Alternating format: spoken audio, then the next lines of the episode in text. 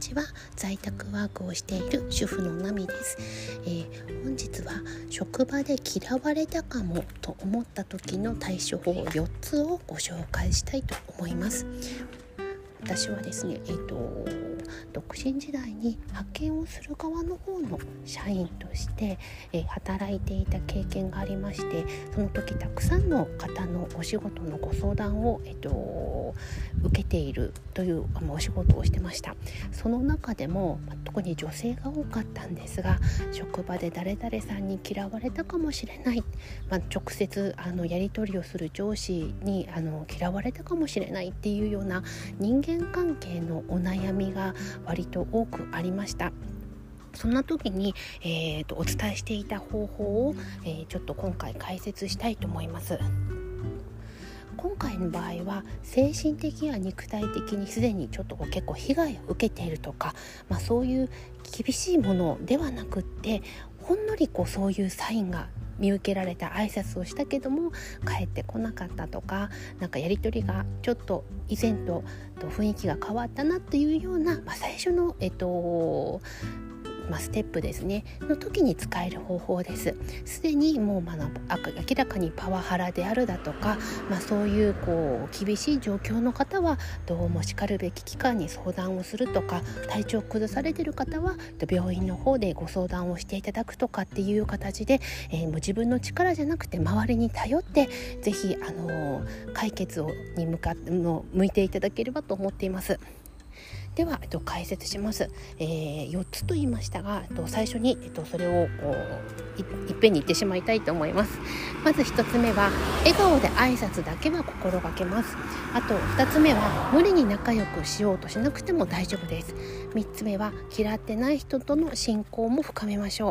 う。4つ目は職場以外にも自分の居場所を複数作るというこの項目です。1つずつ解説していきます。最初は笑顔で挨挨拶だけは心がけるという項目なんですけどもこれはと挨拶だけでいいですその後無理に仲良くなる必要は全然ないので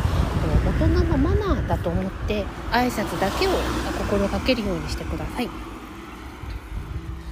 あとは、えー、その先ほども言った通りに挨拶はするんですけども無理に仲良くしなくても大丈夫2番目の項目です。えっとですね、えっと、相手がまあ、ちょっと距離を置きたがっているようであれば理由は何であれこちらから無理やり距離を縮めようとする必要はないです。向こうから、まあ、あの一緒にこうランチに行こうとかあの何かしらアクションをしてきた時には対応するようにして受け身の感じでこちらから無理にあのこう何か悪いことしたかな？ちょっとあの仲良くならなくちゃとかあのそういう感じでグイグイ行く必要は全然ないです。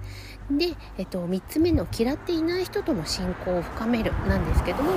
こちらも、えーと、わざわざ距離を取りたがっている人と仲良くするのではなくてそのエネルギーをできたらまああのー違う部署内でもいいので、えーと、周りの方と仲良くする方にパワーを向けてほしいなと思います。とこれはですね意外ととあるんですけども、まあ、実際に、まあ、ちょっとこう嫌われてしまっていて想像ではなくて嫌われてしまっていたとしても周りの方と仲良くしておくと、えっと、味方が増えるんですね。そうすると、まあ、あの結構あの実際に嫌っている相手があの周りに相談した時いやそんなに悪い人には思えないなとかあの味方をしてくれることがあってそしてまあこういつの間にか元のように話話ができるようになってるっていうこともあります。